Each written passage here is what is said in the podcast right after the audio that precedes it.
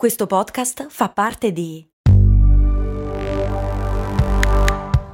Voice Podcast Creators Company.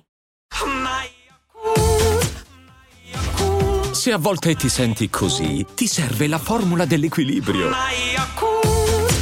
Yakult Balance, 20 miliardi di probiotici LCS più la vitamina D per ossa e muscoli. Che bello, inizia a fare caldo da queste parti. È il momento di far vedere le belle magliette di cose molto umane. non ce l'hai? Vai su fattodaio.com slash shop e la trovi. Fichissima. C di cose, M di molto, U di umane, cose molto umane, che sballo,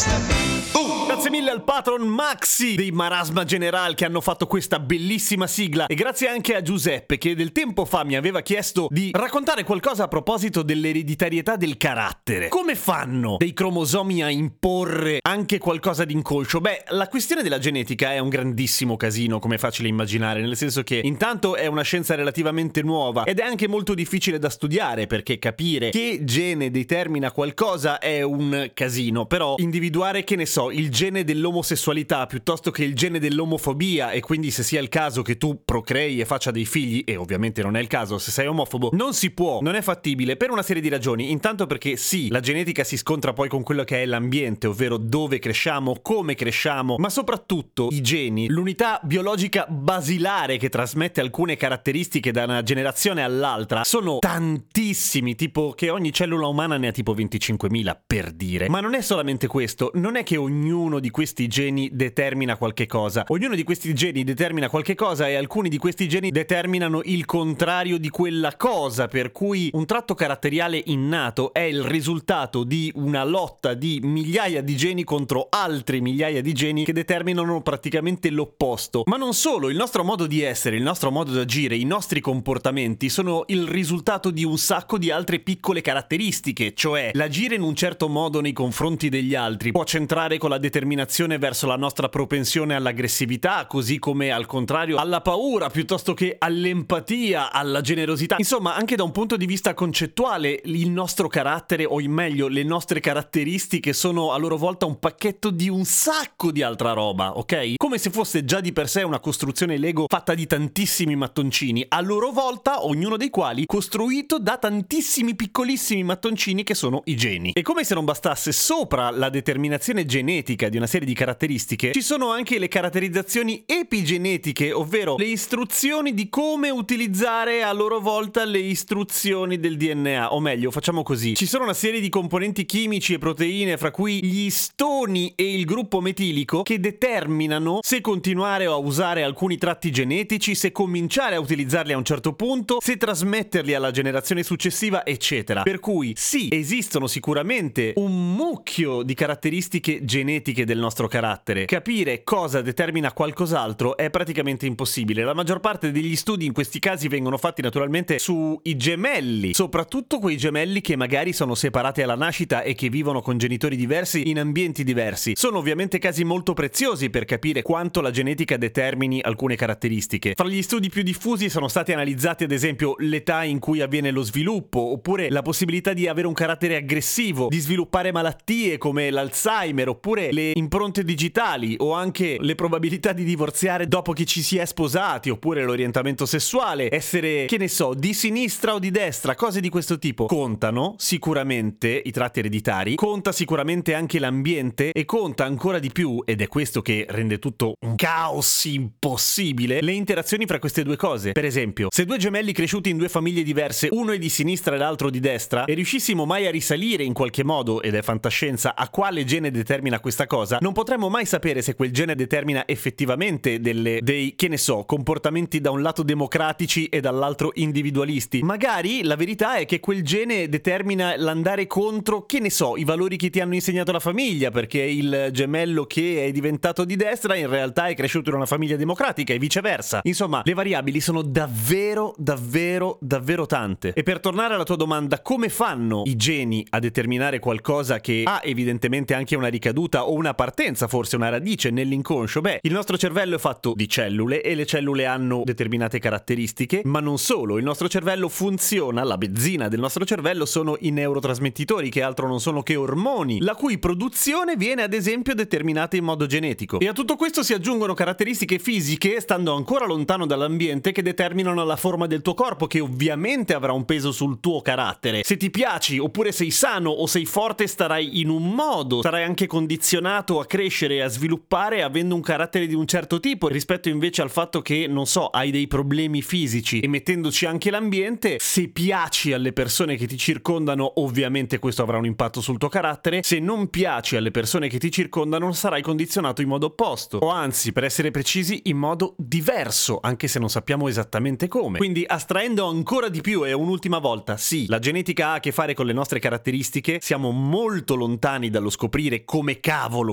funziona e in un certo senso minchia per fortuna, perché se no staremmo già sicuramente lavorando nella procreazione di persone con caratteristiche determinate e ho il forte sospetto che cercherebbero di programmare figli stronzi, ma quello è un mio pregiudizio. A domani con cose molto umane.